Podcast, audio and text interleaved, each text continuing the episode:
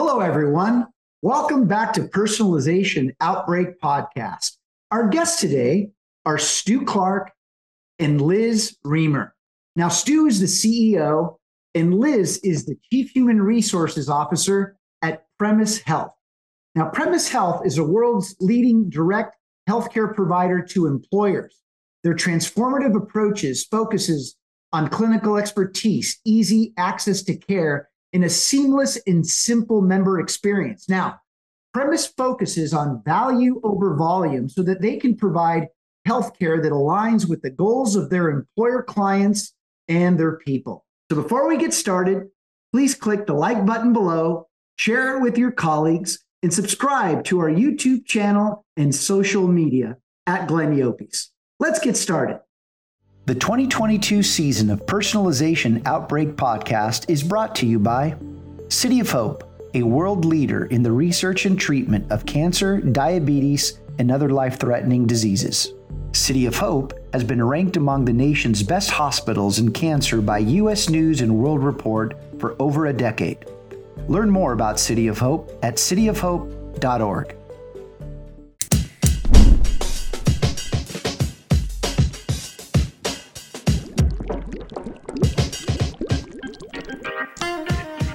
You are listening to Personalization Outbreak, a podcast about the collapse of traditional corporate standards in today's more personalized world.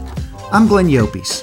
I'm a leadership strategist, author, contributor to Forbes, and founder of the Leadership in the Age of Personalization movement. On this show, I'm interviewing executives across multiple sectors to find out how the balance between standardization and personalization can exist. Stu and Liz, welcome to the show. How do you feel about being on the show today, Liz? Uh, fantastic. I'm just happy to be able to have some human, natural, normal conversation about the great things that are going on in healthcare and what we are doing to support that. And Stu, what do you bring to bear today, my friend? Well, uh, hopefully something of interest uh, to to your audience, Glenn. Uh, I've been in the direct healthcare business for three decades now, so I think I have some context and perspective on on the U.S. healthcare system, and well, it's interesting. Well, I'm sure it will be. And so, on that note, you know, after three decades, you've seen a lot of change, and you've certainly seen a lot of change in the healthcare industry, knowing that you know self-funded employers are now finally in the healthcare business, but yet they haven't really prioritized wellness or well-being enough. I mean, is it fair to say that a trust gap has emerged where some employees no longer believe in the work that they're doing? I mean, what is how does this all impact wellness and well-being? Well, a lot to unpack there, Glenn, and, and I think you're hitting on some really important points. You know, employers are doing a better job. They are recognizing uh, more so today than say 15 years ago uh, the importance of of health and well-being uh, of of their workforce. Uh, but they're up against a, a tough set of obstacles in that the US healthcare system is incredibly misaligned and actually works against the best interest of employers and, and employees. But that's changing, uh, which is good news. Uh, but we have work to do. Well, it seems like there's more work than we really understand because if employees aren't trusting their employers because they don't believe in the work that they're doing, I mean, this can have substantial uh, wellness challenges, especially during a time where we see changing demographics. Uh, and those demographics, particularly in the Black and Brown communities, are the ones that are so much more susceptible to chronic disease states. But as you well know, Stu, we cannot earn trust until we deliver value. So, how does delivering value to an individual patient or employee help us actually earn trust? Well, I, I, think that what you're hitting at is is really the driver uh, of the growth of the direct healthcare industry. Um, you know, if you look at the number of on-site and near-site and dedicated primary care centers today, sponsored by employers, you know, it, it's it's larger than a factor of 100 versus where it was uh, 20 years ago. And so I think that in and of itself is a tangible example of where employers are saying, you know, we're going to invest in your health and well-being and, and employers are increasingly understanding that behavioral health is part and parcel to delivering primary care. You know, we know you can't separate mind and body. And if we want our workforces to be engaged and productive, uh, then we have to address not just their physical well being, but their emotional. And the direct healthcare industry is helping employers do this. Now, can you give us your own definition of the direct healthcare industry, just so our audience better understands that? Sure. Yeah. Thanks. Thanks for asking that question. Direct healthcare is when the employer decides to sponsor a access and delivery model separate and apart from what's available in the community or through their health plan. And so specifically, they often build on-site and near site and then provide increasingly virtual access points for primary care that are exclusively available to their workforces and families. And so you'll have, you know, company A, uh, family health center and pharmacy, and it's available only to that workforce and their families in that community. And so there's there's a doubling down on access and quality uh, because our providers know that they have to spend as much time as needed with each individual patient instead of what we call doorknob medicine, which is you know treat them and street them, get them out, get them in, get them out because I've got a waiting room full and I'm getting paid on fee for service. See, this is how the community thinks. Uh, whereas Premise takes the approach we're going to have a conversation with you about your well being, your lifestyle, your family history. And oh, yes, of course, we'll treat your earache while you're here.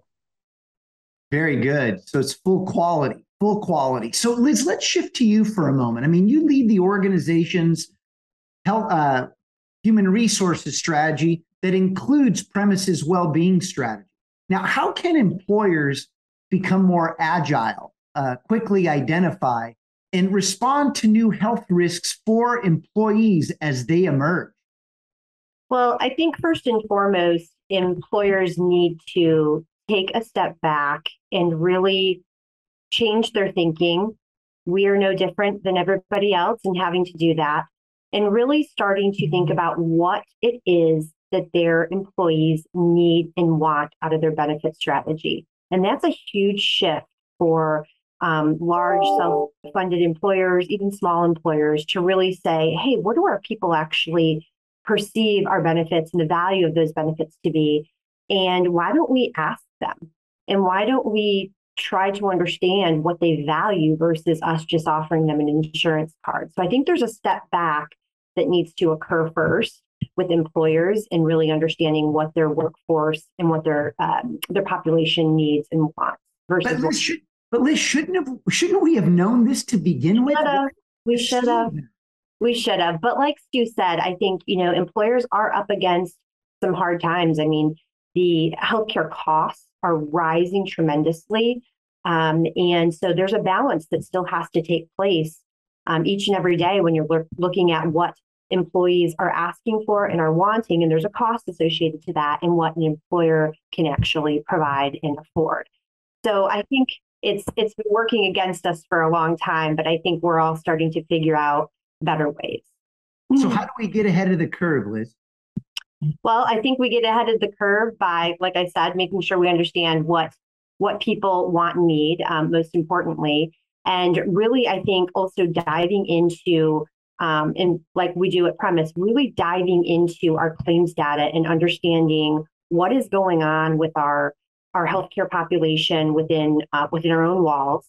Um, a lot of times, people don't know how to ask for the care that they need, or they don't want to approach with the care that they think they might need. So, being able to look at that information and understand what's going on um, with that data, that claims data, and then making sure we're doing the right proactive outreach to ask people if they've seen their primary care physician, if they've had their annual screenings. Hey, we've noticed your, you know, your your blood sugar has been up and we would love to talk to you about our diabetes program you know doing some more proactive outreach to um, i think our employees is key versus just waiting so in, in this pursuit to be more preventive right this is very critical in healthcare um, how do we actually do that with employees when you know there's things like hipaa and other issues that you know we have to be sensitive to so what would be some of your recommendations on how we could actually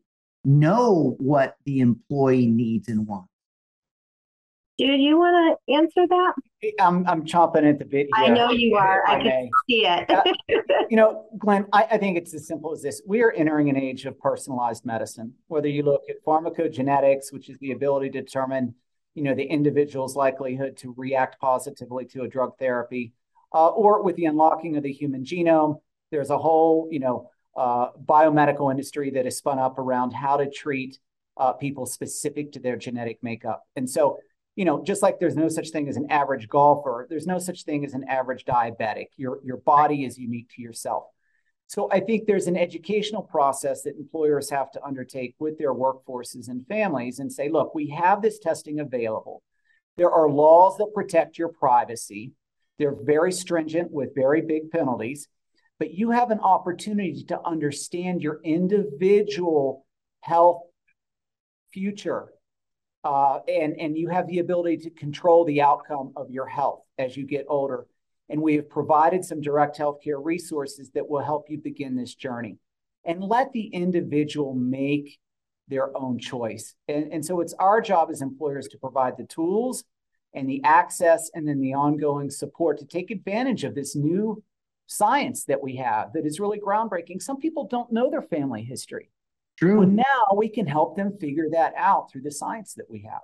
Yeah, no, that that makes a lot of sense. And you know, it's interesting. I, I you know, we talk so much here about the individual, um, but I was just on a on a call recently with uh, a behavioral scientist who said, you know, we keep talking about genomics and you know precision medicine and personalized care, and they realize that wait a second, what's really advancing that is more of the technology, not necessarily the individual.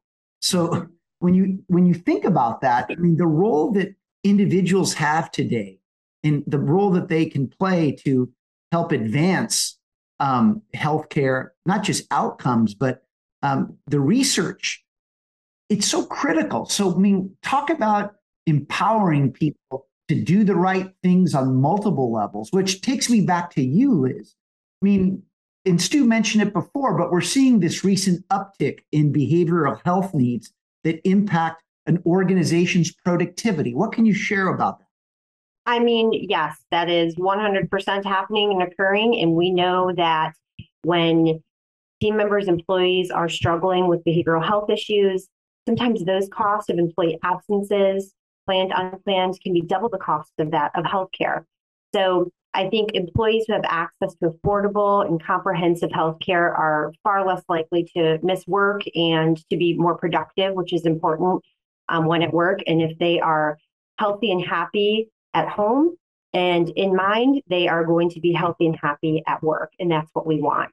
Um, behavioral health support, you know, as I mentioned, also lowers um, healthcare costs because oftentimes people mm. struggling with their behavioral health conditions end up in emergency rooms. They have uh, deeper, more more broader healthcare issues, um, and it's important that those are addressed to uh, to help stop that un- vicious, that vicious cycle. Now, do you see that also yourself internally at Premise Health? We do have uh, an uptick in our behavioral health um, concerns. Um, our, you know, prescriptions are up, um, and we do offer and provide virtual behavioral health to all of our team members and all of our workforce, um, regardless if they're on our health plan or not. Um, so we are open to offering support and help to our team members, their dependents, our PRN populations that are, are you know, diving in to help us with scheduling uh, for our clinics. Um, and we believe that that's important to be able to offer all. And the reason I ask, Liz, is that you know today everyone's solving for the same thing. So if if Premise is out there trying to help their clients adopt the recommendations that they're proposing, well, I'm sure they want to know that you're doing it too. So I'm really glad that you were open in sharing what you're doing. And look, this is a constant journey. I mean, this has been a massive shift in what employers are now responsible for with respect to uh, one's individual healthcare needs. That they've never really existed on this level. So thanks for for going there with us. Now, Stu, now you know that over the past few years, a lot has changed in commercial healthcare. I mean, what are the big challenges that your clients are experiencing as a result of these changes? Well, something must change. I mean, to Liz's comment a moment ago, you know, year-over-year healthcare costs on the commercial in the commercial sector are increasing at eight to ten percent, um, And and we think that that's even gonna escalate. Um, hmm. You know, the the bubble doesn't end in twenty three or twenty four with this pent-up demand and and kind of the self-destructive behavior that the U.S. population has gotten itself into. Um, and so something's got to give, and, and employers have to remain competitive domestically and globally, and they can't have a cost element, uh, you know, within their company that escalates uncontrollably uh, in a double-digit fashion. And so, again, I think the rise of the direct healthcare industry, um, the more prolific use of virtual access points, um, you know, to create access uh, to folks, to providers by patients. Um, but, you know, the forcing function here is that it is unaffordable. It's unaffordable for the employer, and it's unaffordable for the employee and their family. Co-pays are going up. It's what we call cost shifting. Yep. It continues. And so, um and and the health plans and the pharmacy industry understand that that something's got to give, and we're gonna see this evolution into value-based care, which is, you know, the the fancy word of the decade in commercial healthcare. But we will be moving toward a more value-based care model over the next five to 10 years. But we just have to. The current methods are just not sustainable. Yeah. So- and, and My belief is that this behavioral health thing, I can't, I can't say enough about it, Glenn. You know, we are a dopamine nation, okay? I mean, we believe that something should be exciting every five minutes, and whether it's through the social media that we we engage with chronically, or the gaming, uh, or the chemicals we put in our body to make ourselves feel good or to escape uh, how we feel at the moment, we are a dopamine nation. And the medical community and the employer community has to understand this. You wanna talk about a pandemic, we have a behavioral health pandemic in this country. And so ER costs, hospitalization costs, chronic disease costs are all gonna be exacerbated by this behavioral health crisis that we have. It can't be overstated enough.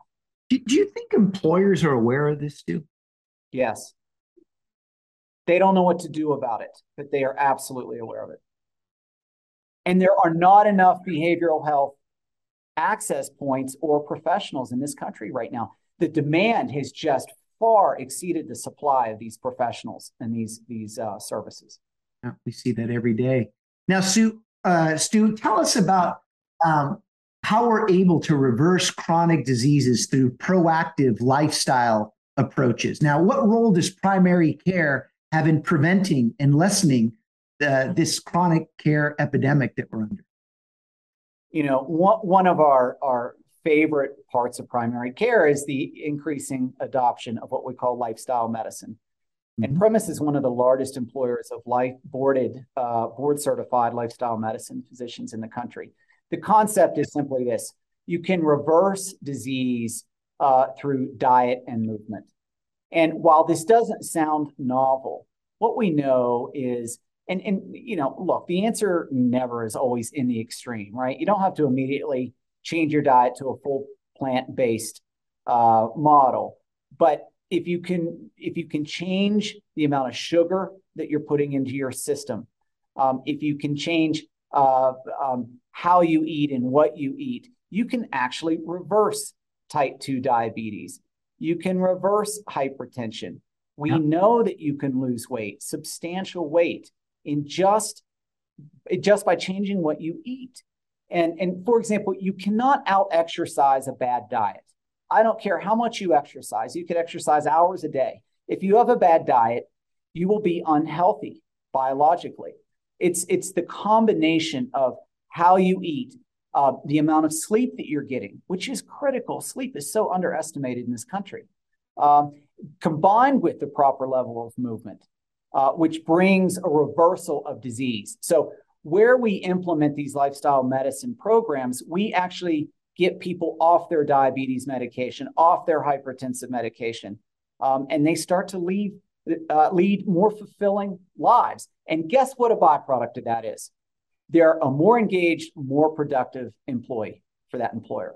And the progressive employers understand this, And this is why we are seeing the adoption of lifestyle medicine in pockets within some of these progressive employers around the country. You know, it's incredible. This, this and, and, on top of that, right? The oh, right. Uh, sorry, and on top of that, the patient starts to trust, I would say, their primary care provider, their doc, much more so than they have in the past.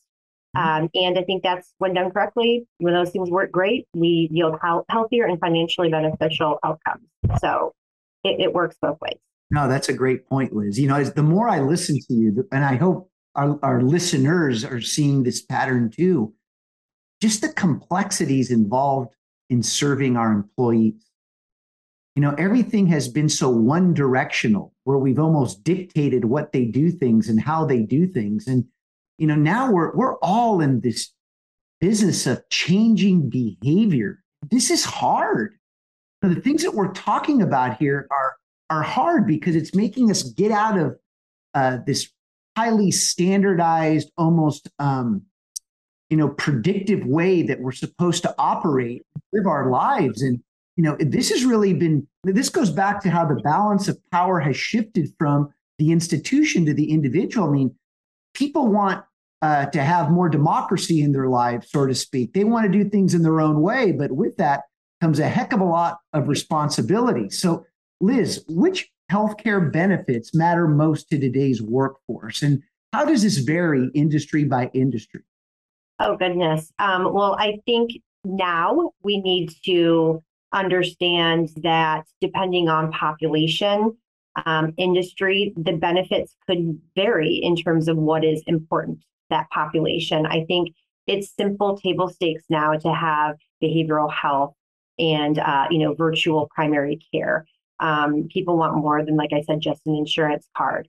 So I think it really does depend on the population. It kind of goes back to my earlier comment and making sure you're you're understanding what your population needs, what they want, and what they perceive as the best value of your benefits package. And that benefits package for us, I'll speak on our behalf, is kind of a total rewards package. It could encompass anything from the compensation side of things. People are struggling today financially um, to you know the, the the the basic benefits that we offer to their flexible work schedules to their paid time off it runs the gamut. It's not just their medical benefits. It's a combination and the experience that that combination provides for people to want to remain um, employed with their employer or with premise.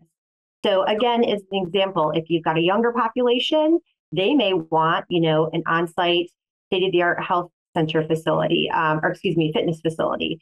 Mm-hmm. Um, they may want a very cheap, uh, easy virtual primary care access to maintain their acute needs, and then say, hey, can you offer me some, you know, um, hospital indemnity just in case?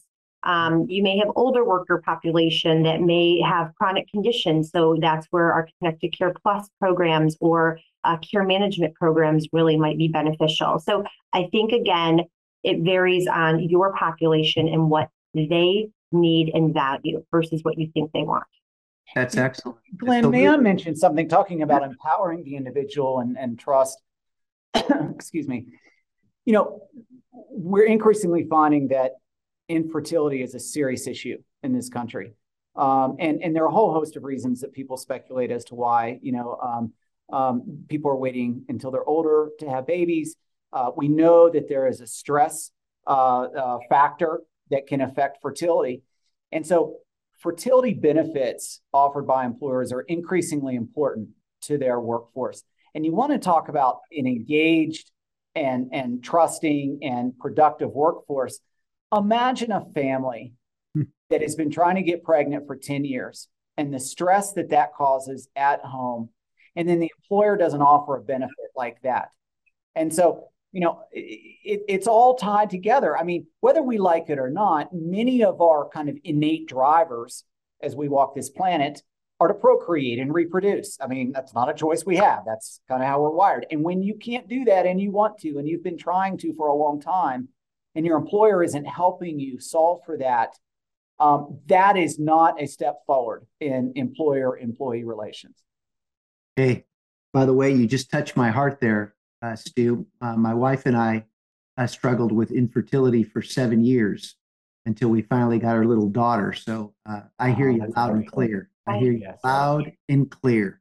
And So- Glenn, you know, I don't mean to, to interrupt, Stu. Thank you for reminding me of that. That was one of the things by premise ourselves going out and doing what I call our conjoint survey and understanding our workforce needs and value and what they value. That was one of the main um, offerings that we provided due to that feedback was family building and fertility benefits because of demand.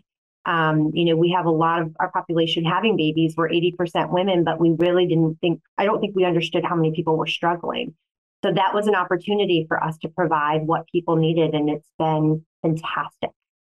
I think we just delivered um, three sets of twins last year because of our um, our benefit there. That's So awesome. gives uh, makes me turn red.